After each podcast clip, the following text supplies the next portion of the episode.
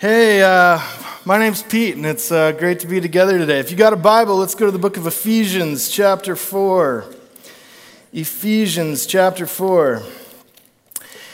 And uh, let me uh, take a minute before we come to the scriptures to uh, help get us all on the same page. Um, hopefully, if Antioch's your church, then you have a sense of what's going on around here. We're kind of in the midst of a uh, pretty significant transition. And so, two weeks ago, uh, we announced that uh, Ken, our founding and lead pastor global, uh, has um, been in a process with a church up in Beaverton, Village Church.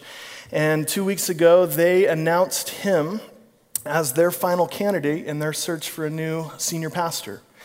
And so, this has been a search that their search committee has been uh, doing for the last two years, uh, interviewed over 50 uh, applicants and uh, narrowed it down to three. Uh, the search committee recommended those three to the elder board. The elder board interviewed the three and they selected Ken and uh, announced him as, as their choice. So, the way it works up there um, is that last Sunday, then, the Weitzmans were up there and Ken got to preach and uh, got to meet a bunch of people and, and spend some time with leaders and other people in the church. And this weekend, in fact, this morning as we speak, the next and final step in this process for Village is that the congregation gets to vote. And uh, they get to say whether or not they want to uh, call Ken to be their pastor. And so um, we really don't anticipate uh, any outcome other than a very positive and affirming yes. And uh, the leaders of that church have done a great job of bringing their congregation along. And, uh, and so, um, probably later today or, uh, or sometime early this week, we'll, we'll know for sure where things stand. Um, and, uh, and things will kind of be official at that point. So, so this is an interesting time. Antioch is uh, 11 years old as a church, and Ken uh, was the pastor who started this church and has uh, faithfully served and pastored here for, uh, for many years now. And all of our lives have been impacted by him significantly, by his teaching, by his vision, by his leadership. And, uh, and as we've been saying the last couple of weeks, uh, to say goodbye to him is, of course, incredibly sad. There's not a person here who's glad to see them move on, and we will all miss them deeply and significantly. And at the same time, we celebrate that, uh, that we have in Ken and Tamara uh, leaders who are willing to listen to God and to respond in faith and obedience, even uh, if that means making a hard decision and a big change. And so, as we've said, if it's God's will for Ken and Tamara for them to uh, take this and move to Beaverton, then it's also God's will for Antioch, for Ken and Tamara to go as well. And so, in our DNA as a church uh, is the idea of sending, that we want to take the best of what we have and give it away. That's the core of the gospel. Even John 3:16 that God so loved the world that he gave his one and only son. So an expression of God's love is a sacrificial uh, giving, a sending. And that's the God that that we are part of. That's the God we worship and serve. And so, um, as, as everything rolls out, Ken and Tamara aren't leaving, they're being sent. And uh, we really do believe that and are excited for them in this, this next season. And so, um, so here's the plan. And what I want to let you know is that things are going to move somewhat quickly over the next uh, couple weeks. And uh, elders um, here along with Ken and Tamara, have kind of decided that it feels like that's probably the best way to do this. Um, as they will be called up to Beaverton shortly, uh, we want to kind of give them a little bit of space for that transition and move and all that kind of stuff. And so the next couple weeks are going to be uh, significant weeks for our church.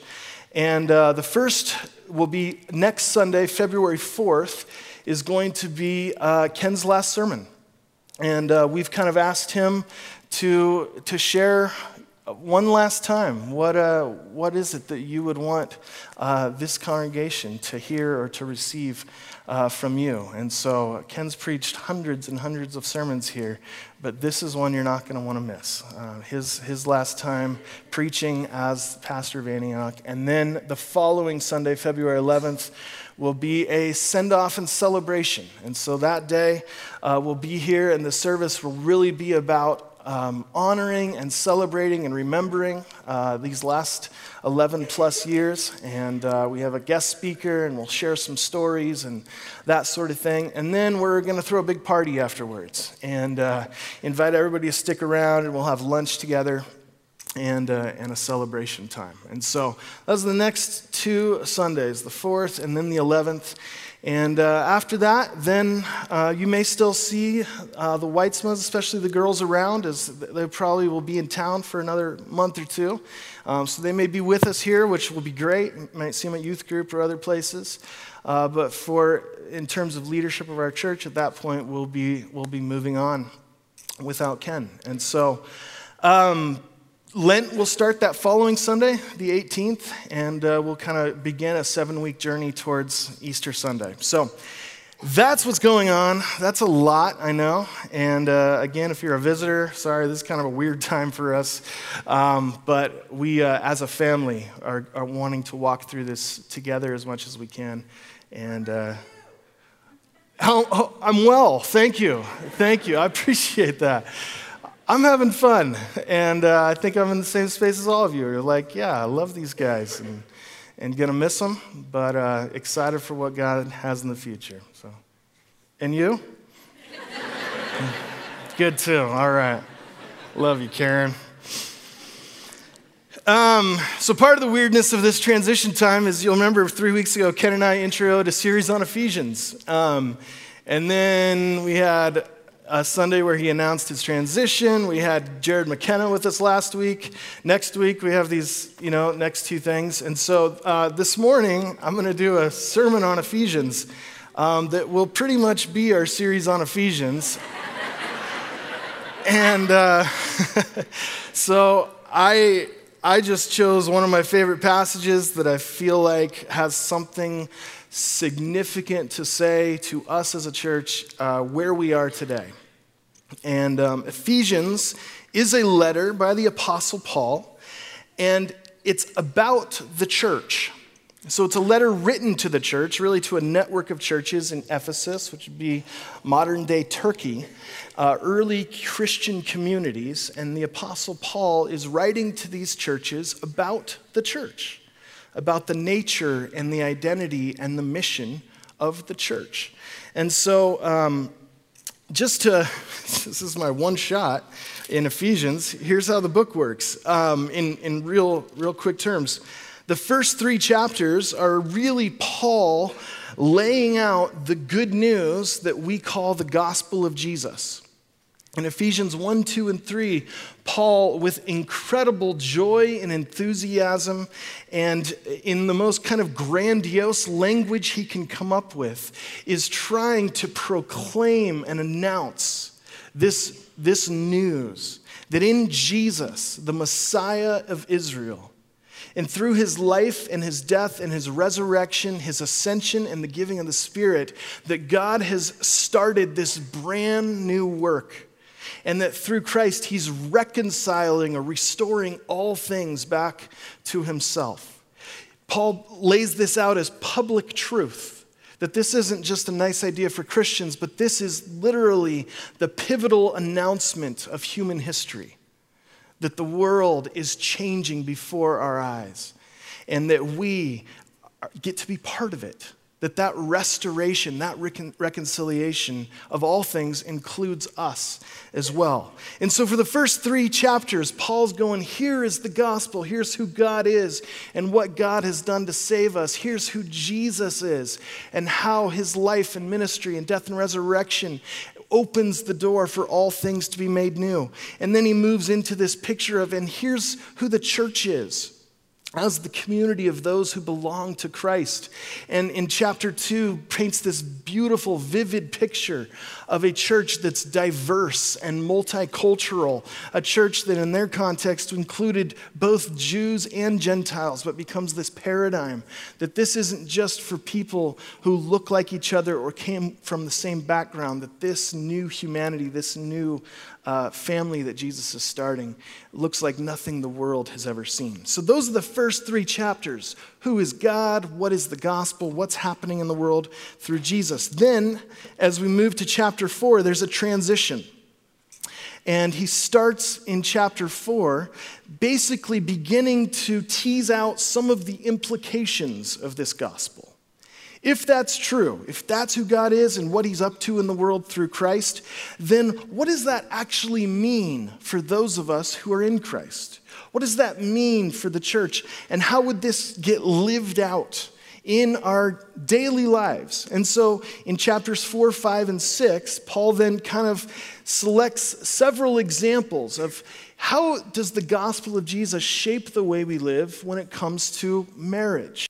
When it comes to parenting, when it comes to work, when it comes to money, when it comes to sex, when it comes to our attitude, when it comes to greed, and all these kinds of different relationships and different places in life. He's saying that gospel, that good news about, about Jesus, it touches everything.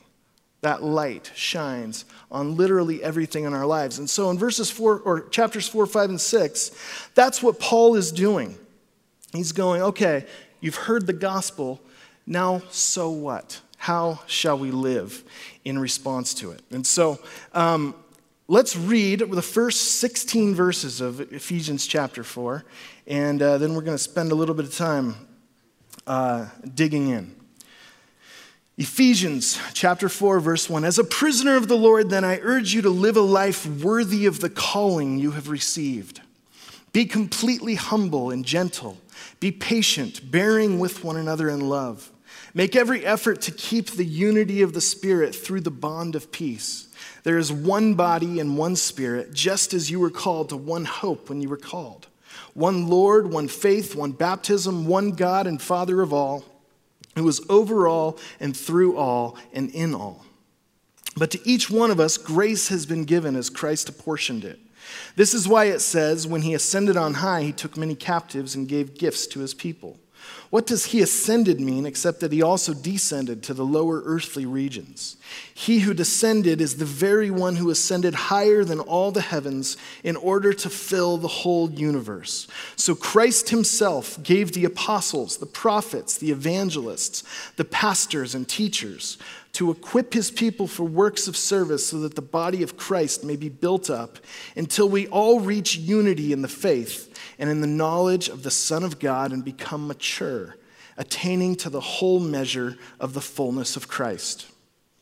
Then we will no longer be infants, tossed back and forth by the waves, and blown here and there by every wind of teaching, and by the cunning and craftiness of pe- people in their deceitful scheming.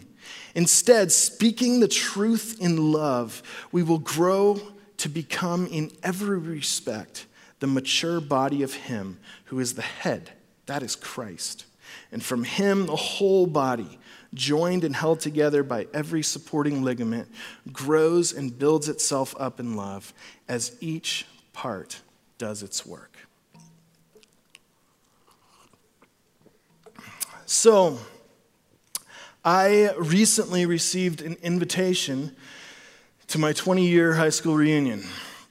It's coming up this next summer, class of 98, and uh, heading back to Philomath, Oregon, um, where I went to high school. So, if you don't know, Philomath's a little town, 4,500 or so people, timber town that uh, you would hit if you were on your way from Corvallis to the coast. Then you might pass through Philomath.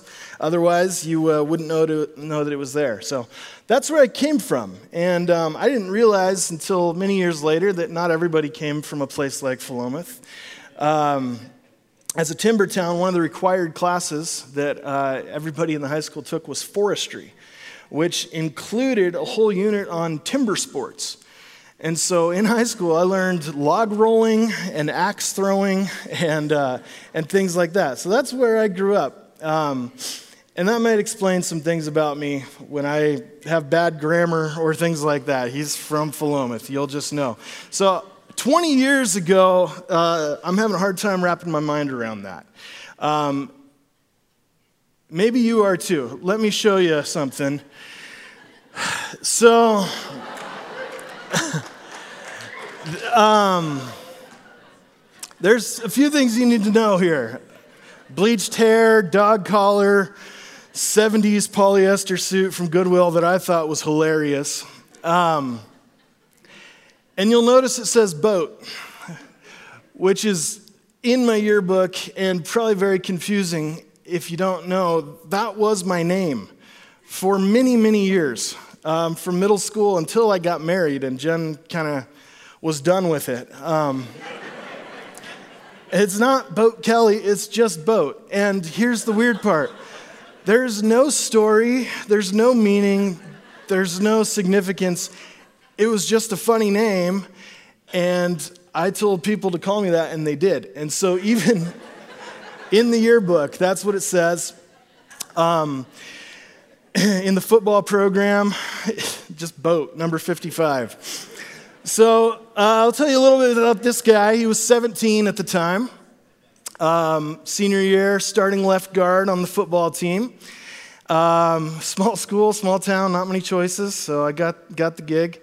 Uh, drummer for a ska band that uh, actually had a record deal and, and uh, did pretty well, won a couple Dove Awards and that sort of thing.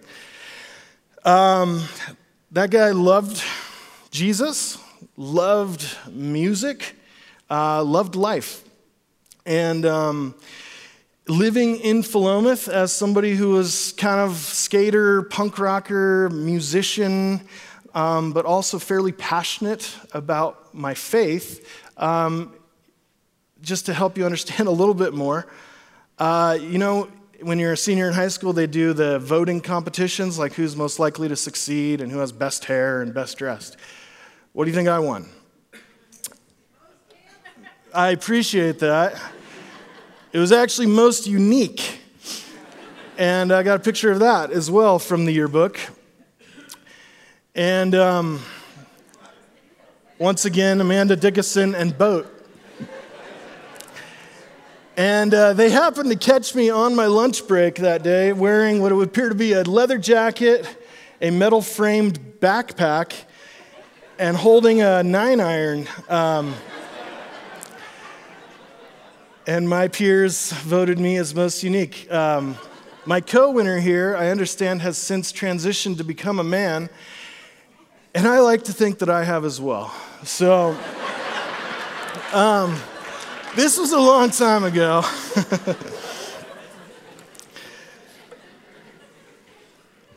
so, I'm embarrassed um, in many ways of some of this.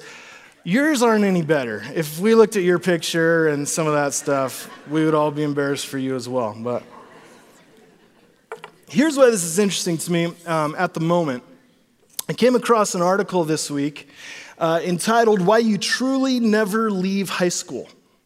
Okay, fascinating article, and it's based on some neuro- neurological research that was done uh, four or five years ago um, really trying to study the formation of our identities and the significance that those high school or adolescent years hold when it comes to determining how we view ourselves. And so, lots of research in the areas of psychology and human development has been done about those like first three or four years of our life, and we understand how significant those years are in shaping who we become and shaping our lives. But really, this research about youth and the American high school experience is fairly new, relatively new, in that youth is a relatively new experience in, in, uh, in our lives in general. Right? Before World War II, there really wasn't youth culture in America. That's something that came about in the 50s and 60s. Before that, you were a kid and then you went to work on your family's farm or in a factory or something like that. It kind of went from child to adult. But this adolescent stage is relatively new. And so there is very much, even as I look at those pictures, as I think back to those days, um, and if I'm paying attention, I can start to understand and see how much of my life and identity really were shaped and solidified by those pivotal years between the ages of uh, 15 and 25, but especially 15 to 18, those high school years. And so, so much of how we begin to see ourselves, what we begin to believe to be true about who we are, uh, is a product of our high school experience. So um, let me just read a, a, little bit of a chunk from this article um, and help you see how significant this research actually is. So it says, Not everyone feels the sustained melancholic presence of a high school shadow self. There are some people who simply put in their four years, graduate, and that's that. But for most of us adults, the adolescent years occupy a privileged place in our memories, which to some degree is even quantifiable. Give a grown adult a series of random prompts and, and, cues, and odds are he or she will recall a disproportionate number of memories from adolescence. This phenomenon even has a name the reminiscence bump. And it's been found over and over in large population samples, with most studies suggesting that memories from the ages of 15 to 25 are most vividly retained. Okay, so really, really interesting. That I, I would assume that for many of us, we kind of resonate with that in terms of our own experience and we remember much from those kind of four years. And in a lot of ways, kind of the place that we found ourselves or the identity that we assumed uh, during those four years really shaped uh, the direction of our lives. And so it's fascinating, even in the article, they talk about um, for men, there's been research in the past that would say taller men are more likely to earn more money throughout their lives than shorter men are. And what these guys actually dug up, it wasn't actually the height of the adult male that contributed to, to that phenomenon, but it's actually the height of that male in their adolescence. So a taller 15, 16, 17 year old uh, was actually more likely to earn more money throughout their life than someone who is shorter, even if they caught up to each other later in life. Fascinating stuff. Okay, so many of us can go, yeah, I was part of this group, right? I was a punk rocker, I was a jock, I was a brain, I was a princess, I was a whatever they were in your school. Um, maybe you were a log roller or an axe thrower at mine. now, why? And just last thing on this article, because I think it's so interesting, but they actually now are learning things about our brain that help us understand why that is, why those four years of high school are so significant. It goes on to say it turns out that just before adolescence, the prefrontal cortex, the part of the brain that governs our ability to reason, grasp abstractions, control impulses, and self reflect, undergoes a huge flurry of activity giving young adults the intellectual capacity to form an identity, to develop a notion of self. So, any cultural stimuli we are exposed to during puberty, therefore, can make more of an impression because we're now perceiving them discerningly and metacognitively as things to sweep into our self concepts or to reject. So it's interesting. What they're saying is that because of what's happening in the development of our brain during those years in high school, that the, our experiences and our preferences and the way that we kind of see ourselves in relationship to the greater social structure actually begins to form a very deep set of beliefs about our identity, about who we are. So, for example, if you, um, well, how many of you still enjoy the music you listened to in high school? Right? There's no reason that that music back then was better than music today. Some of you object. It's just older. It's just older. That's the only thing that's different. Why do you like that music still? There's actually something in your brain that explains that. So, uh, if I, as the uh, guy I showed you in that picture back then, would say, hey, I like Green Day, right? Like this pop punk band. Um, that's a statement of preference. But what was actually happening is that something more accurate would be I'm the kind of person who likes Green Day. And therefore, the way I dress and my lifestyle and my vocabulary and my community and all that begins to be affected by it. So, a simple statement of preference in those adolescent years actually contributes to the formation of an identity, musical tastes or otherwise, right?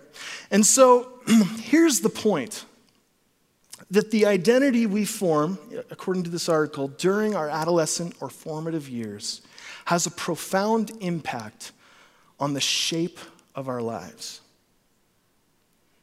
And what I would argue is that obviously the Apostle Paul didn't have this body of research to draw from, but I think he had already reached the same conclusion. I think he held as a deep conviction that our behavior flows out of our identity, or that what we do with our lives flows out of who we think we are that our, de- our identity shapes our actions, our behaviors, and our lifestyle. And so that's incredibly important to understand about Paul when you read sections like we did today, or really this whole back half of the book of Ephesians. There's places where when we read Paul, he kind of sounds really bossy.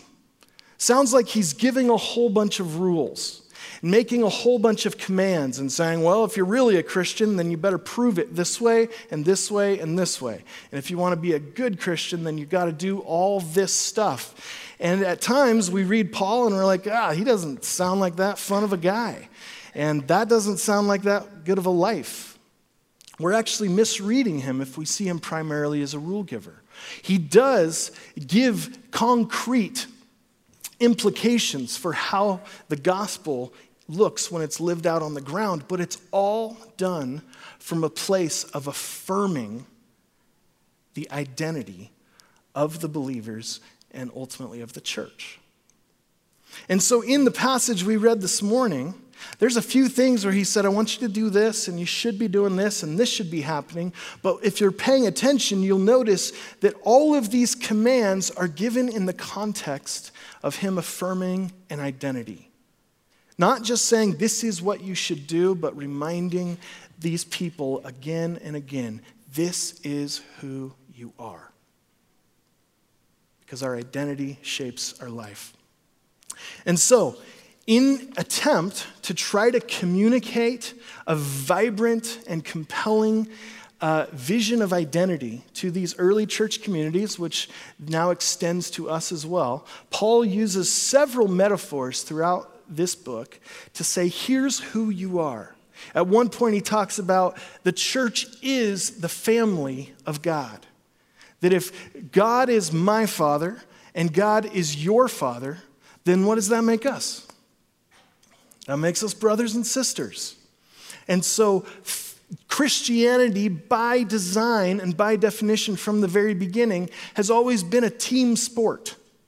It's never something that we can do or we're meant to do individually or on our own in isolation, that it's a familial calling, that we are now part of the family of God, and therefore we're related to each other, whether we like it or not. Okay? So he uses that metaphor to affirm an identity of family. He uses the metaphor of a house, that we are the house of God and that we're like each different bricks that are kind of being built together in order to form this dwelling place for God's Spirit. A beautiful picture. Uh, one point when he's talking about marriage, he goes, You, the church, you're actually the bride of Christ. You're Jesus's bride the one who he loves, the one who he cherishes, the one who he serves, the one who he, he's responsible for you if you'll let him be. Okay? And so, uh, this identity of being a bride, it's not just saying do a bunch of stuff. This is who you are, this is who you are, this is who you are. In today's passage, the metaphor that he uses is what? Who are we?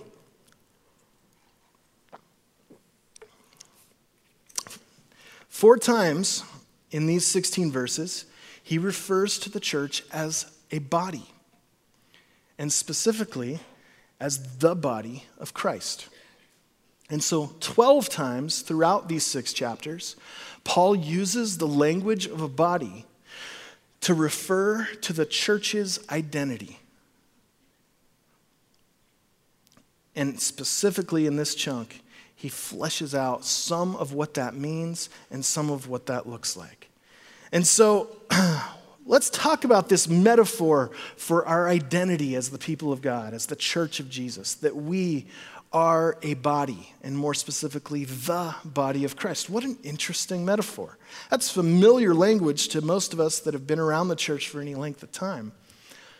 But let's pause for a moment and actually think about what, what is he really trying to communicate? And if that's true, if that's true, how would that change the way we think about ourselves and the way we function? So, the first thing I'd say is that to call the church the body of Jesus is an incredibly high view of the church that Paul is trying to think of language or a metaphor that really elevates the church's identity. Not allows it to be something that's sort of an afterthought or a plan B or something like that. He's going, no, this is how important and central you are to Jesus. Like if he's the head, you are his body. Paul has this incredibly high view of the church, that we are actually part of who Jesus is. Now, what's interesting is do you remember how Jesus first introduced himself to Paul? It's on that road to Damascus story, right? And at the time, Paul was Saul, and he was somebody who was a fierce opponent of the church, of the early communities of Christ followers, so much so that he was terrorizing them and he was persecuting them and having them put to death. Paul hated, or Saul at the time, hated the church, and his life mission was to eliminate Christ followers from the face of the earth. And then Jesus shows up to him supernaturally, and Jesus says, Saul, Saul, why are you persecuting me? You would think he would say, Why are you persecuting these Christians? Why are you persecuting the church? Why are you persecuting these people? Jesus goes, No, why are you persecuting me? That's how Paul is introduced to the person of Jesus and this thing called the church. That in Jesus' mind, what is done to his people is done to him. Like if you punch his arm, you're not just punching his arm, you're punching him. Jesus says, These people, this thing, is part of who I am. And so Paul grabs onto that. And all these metaphors and the way that he writes and the way that he preaches, the way that he leads, the way that he speaks comes from this place of the church is a really big deal to Jesus, really sacred, really integral to Jesus' own identity and to his mission in the way that he's chosen to carry out this new kingdom on earth. And so the truth is, I don't actually know, we don't really know why God has chosen to work the, the, the work of Christ through us as the church. He could have chosen to bring about the reconciliation of all things a million different ways. And in fact, I bet there's some of us that are frustrated that we don't see God showing up himself in, in the world, right? We often wonder, God, why don't you show up? Why don't you intervene? Why don't you do something? Why don't you fix that? Why didn't you prevent that? Like, God, we know you can, and we're frustrated at times. Like, where are you? And the reality is that for the most part, God has chosen to do his work not directly, but through the church. That's how God has chosen to work in the world. And we don't exactly know why, but this seems to be the case. C.S. Lewis said it like this For he seems to do nothing of himself, talking about Jesus, of which he can possibly delegate to his creatures. He commands us to do slowly but blunderingly what he could do perfectly in the twinkling of an eye. And so, this is part of the mystery of Jesus and his gospel that we wrestle with. That apparently, God has chosen to accomplish his purposes on earth, to carry out his mission of restoration, primarily through this ragtag group of people we call the church. And so that's why Paul starts this section in chapter 4 by saying, Live a life worthy of the calling you have received. What is the calling the church has received? It's to be the ones through whom Jesus does his work, to be the ministers of reconciliation in the world, to be his sent ones, or those that live on his mission, participate in what he's up to. That is the calling to continue on the life, the work, the ministry, and the vision of Christ. And so, the metaphor of a, of a head and a body, Jesus is the head. He's got this vision, he's got this plan, he's got this mission that he's on. And all of that can stay in your head. We all know what that feels like. Like, I've got great plans and ideas, but at some point, your body has to follow your head. At some point, you have to be activated and mobilized. You can't just think new reality into existence, it's actually something that has to be fleshed out in your body. And that's what Jesus says, that's the arrangement, which is an incredibly uncomfortably high view of the church. We'd rather just be fans of Christ. We'd rather just wear Christian t shirts and listen to Christian radio and feel good about it. He's going, No, that's not enough. You are my body. You are the ones who get to live my life and bear my image in the world. And if you don't, it's not going to happen. Of course, he could, but he's chosen for us to be his people in the world. And so there's a lot we could say about what it means to be the body of Christ. But in this passage specifically, Paul lays out two defining marks of a healthy expression of Christ's body.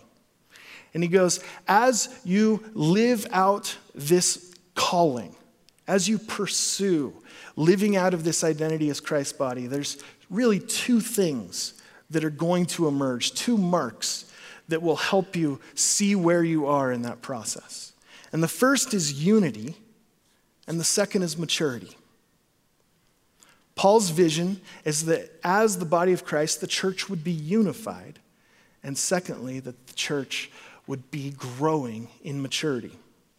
Okay, so when we talk about the unity of the body, this is something, some, a, a, concept many of us are already familiar with. That when you think about even a human physical body, it's made up of many different parts, right? Thousands or hundreds, I don't know, millions. Like we got lots of different parts that make up our bodies. And some are visible, some are invisible. Some you can't live without, and some you'd rather have, but you'll be okay without. Uh, but the idea is that there is one body made up of many different parts. And so that each part is distinct in its appearance, in its form, in its function, in its purpose, but every part is vital for the health of the whole. And so, most of the time, when we think about unity, and even when we use the phrase community, a common unity, a group of people that are united, uh, I, I'm convinced that culturally we're really talking about affinity. We're really talking about uniformity. Most of the time, our vision for unity or our experience of community is a whole bunch of people just like us that are getting along and having a great time together. People from the same background, people of the same uh, race or ethnicity, people of the same worldview or religion, people that like the same bands or the same team or something like that. We have all different expressions of what we call community around Bend. And that's not actually what Paul's talking about. Find a whole bunch of people that like the same stuff as you do and be friends. His vision is the kind of community that would be impossible without the bloody cross and the empty tomb. A kind of people that would never get along in the wild, that are brothers and sisters in the family of God A kind of people who, if it were up to them, would never choose each other, but they have been chosen for each other. He's talking about a unity that's not uniformity or affinity, but is a true, supernatural, inclusive, diverse, multi as possible everything community. And again, in Ephesians, it's the context of Jews and Gentiles becoming one body, becoming one people. Okay? Now, why does that matter to our identity. Not just unity is now something to go and do, but he's going, no, if you're the body of Christ, you have to live in unity with each other. He says it here in verse 3 make every effort to keep the unity of the Spirit through the bond of peace. And again, down in verse 12, to equip his people for works of service so that the body of Christ may be built up until we all reach unity. It's going, if you're going to live out your identity as the body of Christ, then unity is central. Why? Well, because God Himself exists as a unified whole. That God Himself, Father, Son, and Holy Spirit, distinct persons, with unique roles and relationships within the Godhead and within the story of creation and redemption. God Himself exists in true, authentic, life giving, sacrificial, joyful unity. If that's the way God is, then we, as the people of God, bear His image and live in tune with ultimate reality when we pursue unity. When we are committed to sharing life deeply with one another. Even if it's people that we have a hard time with, even if it's people we struggle with, even if it's people we wouldn't have chosen, all the more reason to pursue the kind of unity that only Jesus can bring about.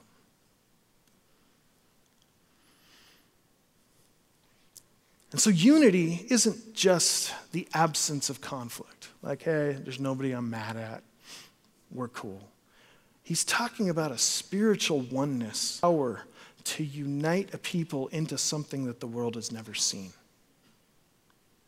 A people who are actively pursuing unity, actively loving one another, serving one another, fostering deep, significant, Christ centered relationships with each other getting involved in each other's lives, even if that means speaking to, to one another in a way that looks like hard conversations or, or whatever it looks like.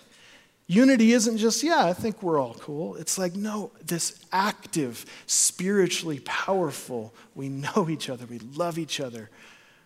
We're in this together. If we're going to be the body of Christ, then we have to pursue unity. God is united. And this is the kind of thing that the world desperately needs. So, that kind of unity really goes hand in hand with this other mark of a healthy expression of Christ's body that Paul talks about, which is maturity. Unity and maturity. And so the idea of maturity is that Jesus has a vision for his body. It's still January, so some of you maybe have a vision for your body that you're pursuing this year, right? By the end of the year, I want to weigh this much, or look like this, or fit into those pants, or something like that. We know what that is to say, here's the body I want, here's what I want to look like, here's my vision. Jesus actually has a vision for his body. He has hopes and dreams, and I would even argue prayers for us that we, even this year, would grow more into the people that He dreams for us to be. That we would be more conformed to His image. That we would understand His heart and His mind. That His vision would become our vision. This relationship between head and body would be strengthened that we would be more united to Him, more connected to Him, more devoted to being those who live out His mission and bear His image in the world. Jesus has a vision for His body. And we want to pay attention as closely as we can to what that vision is. Who are we? And what is God calling us to do as those that are connected and growing into Jesus? And so, this is one of the reasons in Paul's mind that the church exists. This is why we're here to help one another grow into maturity in our faith and knowledge of God. We could try to do that on our own. And Paul's saying, yeah, but you're part of a body, you're part of a family, you're part of a household. You were never meant to just go and try to grow in your faith all by yourself in isolation. He's saying this whole thing was meant to work together as we, together in verse 15, grow to become in every respect the mature body of Him who is the head. That is Christ. And so we'll talk about this more in the weeks and months to come. But we're in an interesting season of transition as a, as a community. And as a church, we more than maybe we ever have are in a place where we need to pay attention to what Jesus is calling us to being reminded of our identity in Him as participants in the life of the Trinity, but also then being available and teachable and humble, as He says in the beginning, ready to go wherever He's calling us to go, do whatever He's calling us to do at any cost. So, getting rid of comfort and familiarity which transition always brings about change, and change always brings about a sense of loss. And loss brings a sense of pain. In this season of pain and loss, our hope isn't to get back to the way things used to be. Our hope is Jesus, where are you taking us next? What are you saying to us and about us today? Who are you calling us to be, and what are you calling us to do in the lives of one another, in the lives of men, in the lives of those around the world? We know that maturity is all about transition, that we graduate and we celebrate that that dude isn't who I still am, right? I've moved on, I've grown, I've matured. And so have you, and so are we as a church. And so, as much as it's painful and uncomfortable and a little bit scary, our hope is that Jesus is committed to his mission of forming people who look like him. And Jesus is committed to his vision of what he wants his body to look like. And I don't know about you, I don't want to go against that vision, I want to cooperate with it. and I want to be part of what he's doing here. So, these two marks of, uh, of, of a healthy expression of Christ's body, of a healthy church unity and maturity. Now, here's the thing that makes it all work, or in other words, here's what Jesus is committed to doing in order to bring about his vision for his body. And Paul spends a little bit of a chunk here in verses 9 through 13 saying, This isn't just up to us. And again, the gospel isn't we try really hard to do good stuff for God. The gospel is who God is and what he's done for us. And so Jesus is committed to gifting the church with everything she needs to be who he's called her to be and do what he's called her to do. And so Paul talks about after Jesus' resurrection, and he spends 40 days speaking about the kingdom of God to an early community of, of disciples and followers. And then the ascension takes place. And there is now, what we understand the significance of the ascension to be, is that there is now a human being in heaven who sits at the right hand of God in perfect communion with the Father. And we are in him. That the relationship Jesus enjoys in the heavenly realms with the Father in the present tense, that we are now participants within that relationship. That not only is he your father and your father and your father and my father, but Jesus' father has become our father.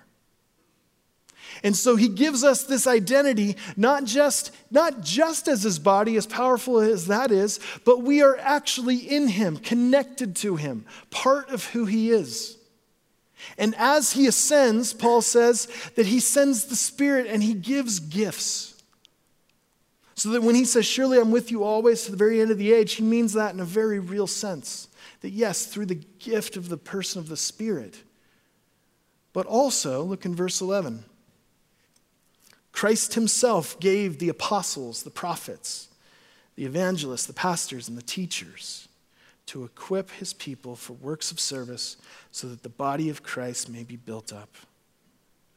So the ascended Christ who sits at the right hand of the Father, whose identity is given to us.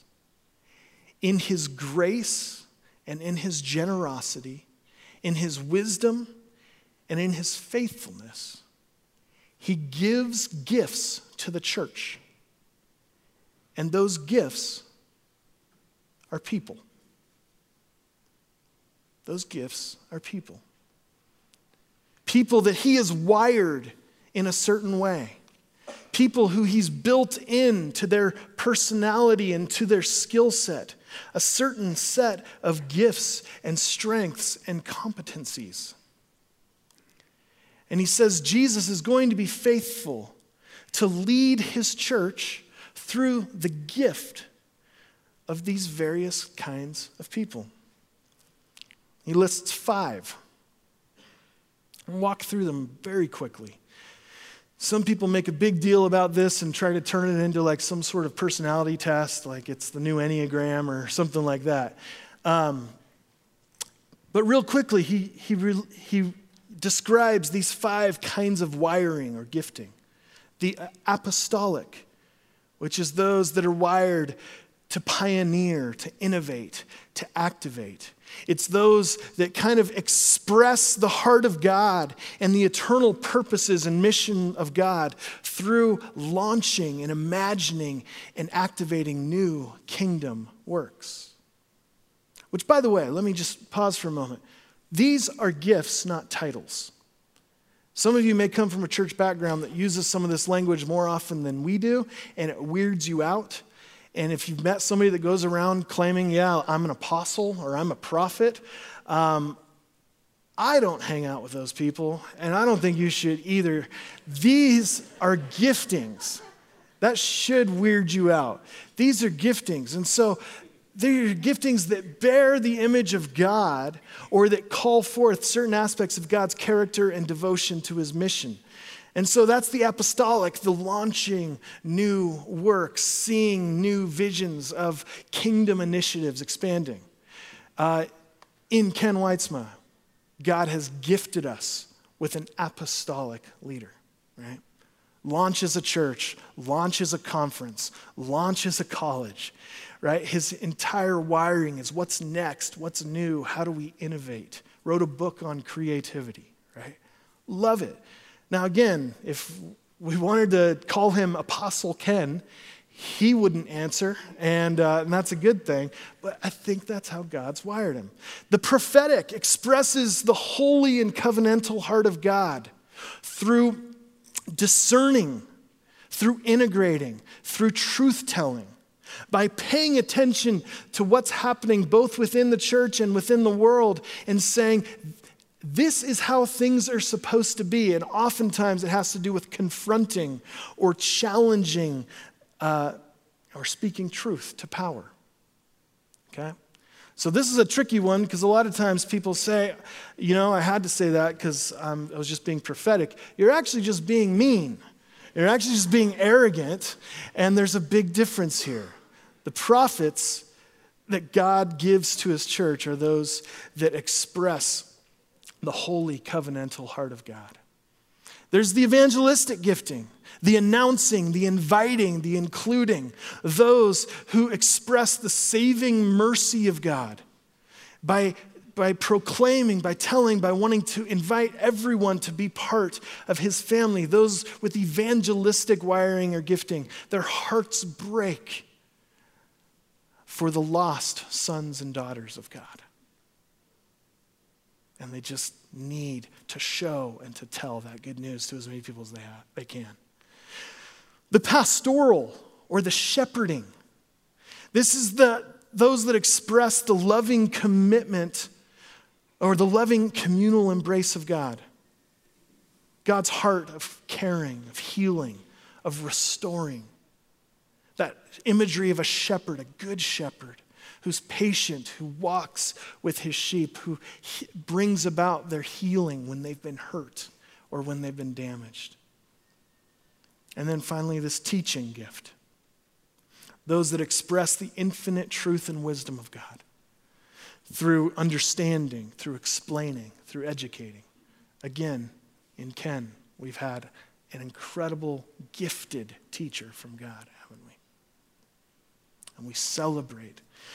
now, there's lots and lots of different ways that we could say, yeah, what does it look like for these five different giftings or callings um, or set of strengths to play themselves out? Some of you look at that list and like, yeah, I do. I see myself there. And some of you are going, I, am not sure. None of them sound like me. Um, and, and that's okay, but the, here's my confidence. Not that you need to go choose one of these to go to try to do. It's that jesus is committed and faithful to giving his church everything she needs. That he's committed to creating a well-rounded healthy mature body. And this is how he does it. By calling people of different wirings and different personalities and different gifts to encourage each other and to build each other up.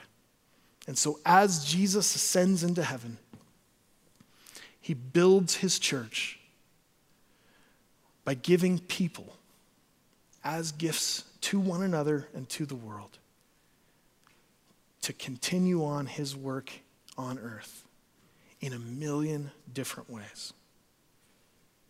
And so, what happens when an entire community of Christ followers has their identity rooted in Jesus? And what happens when those in that community of Christ followers have their unique gifts and wirings and personalities affirmed and empowered?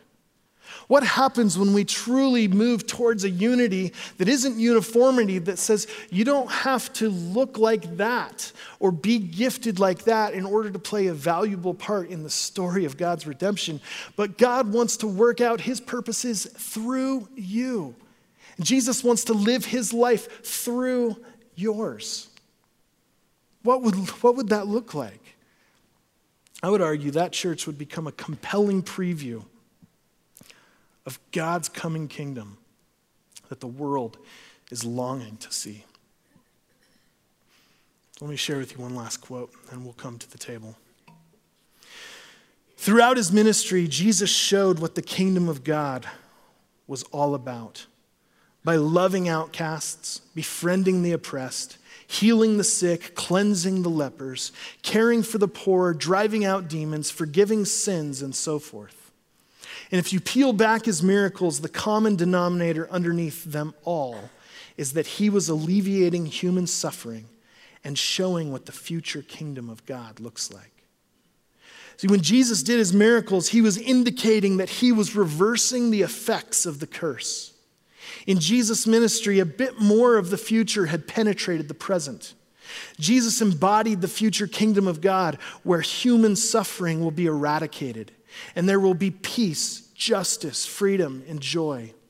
The church, which is his body in the world, carries on this ministry. It stands on the earth as a sign of the coming kingdom. The church lives and acts in the reality that Jesus Christ is the Lord of the world today. It lives in the presence of the future, in the already but not yet of the kingdom of God. So, for this reason, the church is commissioned to proclaim and embody the kingdom now, to bring a bit of the new creation into the old creation, to bring a piece of heaven into the earth, demonstrating to the world what it will look like when God is calling the shots. In the life of the church, God's future has already begun. What, if a, what a beautiful vision of what it looks like when the church receives her identity as the body of Christ. And Paul's final vision in verse 16 that the whole body is joined together, held together by every supporting ligament, grows and builds itself up in love as each part does its work. So, what part is God calling you to play? What is your role within the life of this church? In the way that we would relate to one another, in the way that we would live out the mission of Jesus in our city and around the world. How is God uniquely wired and gifted and calling you to be part of it? And how do we do that together? I don't know the answer for each of you individually, but I know that collectively there's one other thing we know about Christ's body his physical body. That in order to give life to the world, his body had to be broken. His blood had to be shed. And it meant he was going to die so that the world could live. And for us, to be the body of Christ means the same thing. That we're going to have to die to our selfishness, to comfort, to familiarity. And that may sound bad, but for most Christians throughout the world today and throughout history, having to die looked a lot worse than that. And that's maybe where Jesus would call us to break ourselves open, to pour ourselves out for the healing of the world.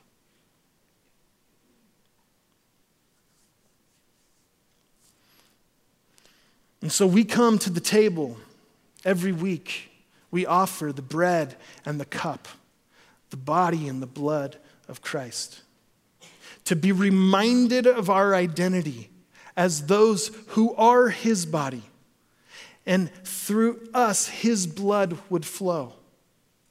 That we need his power, we need his life, we need his spirit, we need his intimate relationship with the Father, because we can't do this on our own. And we will fail and we'll get it wrong. And week after week, we come and say being the body of Christ is not primarily about all the stuff we are doing for Jesus. It's primarily about what Jesus has done for us. He has given us his life. He gives us his very body. He gives us his blood. So we can go forth in the world with hope, with faithfulness, with conviction to live out this identity and to be his people. Will you stand and pray with me? Lord Jesus, we are your church. Our allegiance isn't primarily to any man, to any pastor, to any leader, or anything else. Our allegiance and our identity is found in you. Thank you so much for making us one with yourself, for including us in your life for uniting us to yourself, for bringing us to the Father, for filling us with your Spirit. God, we desperately want to know and be part of what you're doing in the world. We want to see your vision for this body come to fruition. And so, we, as we enter a time of transition, a season of change, question, and loss and pain, in this moment, amongst all the things we're feeling, we offer ourselves to you once again. We give our lives away. We trust in who you are and what you've done. That you are enough and that you are enough for us. And so we come to you this morning hungry and thirsty. We want more of you, more of your life, more of your heart, more of your love, more of your truth. Not just to go one, in one ear and out the other, but to sink deep within our hearts. Not just to modify our behavior, but to actually bring about this whole new identity. Thank you. Thank you for who you are, what you've done, and that we get to be part of you. In Jesus' name we pray. Amen.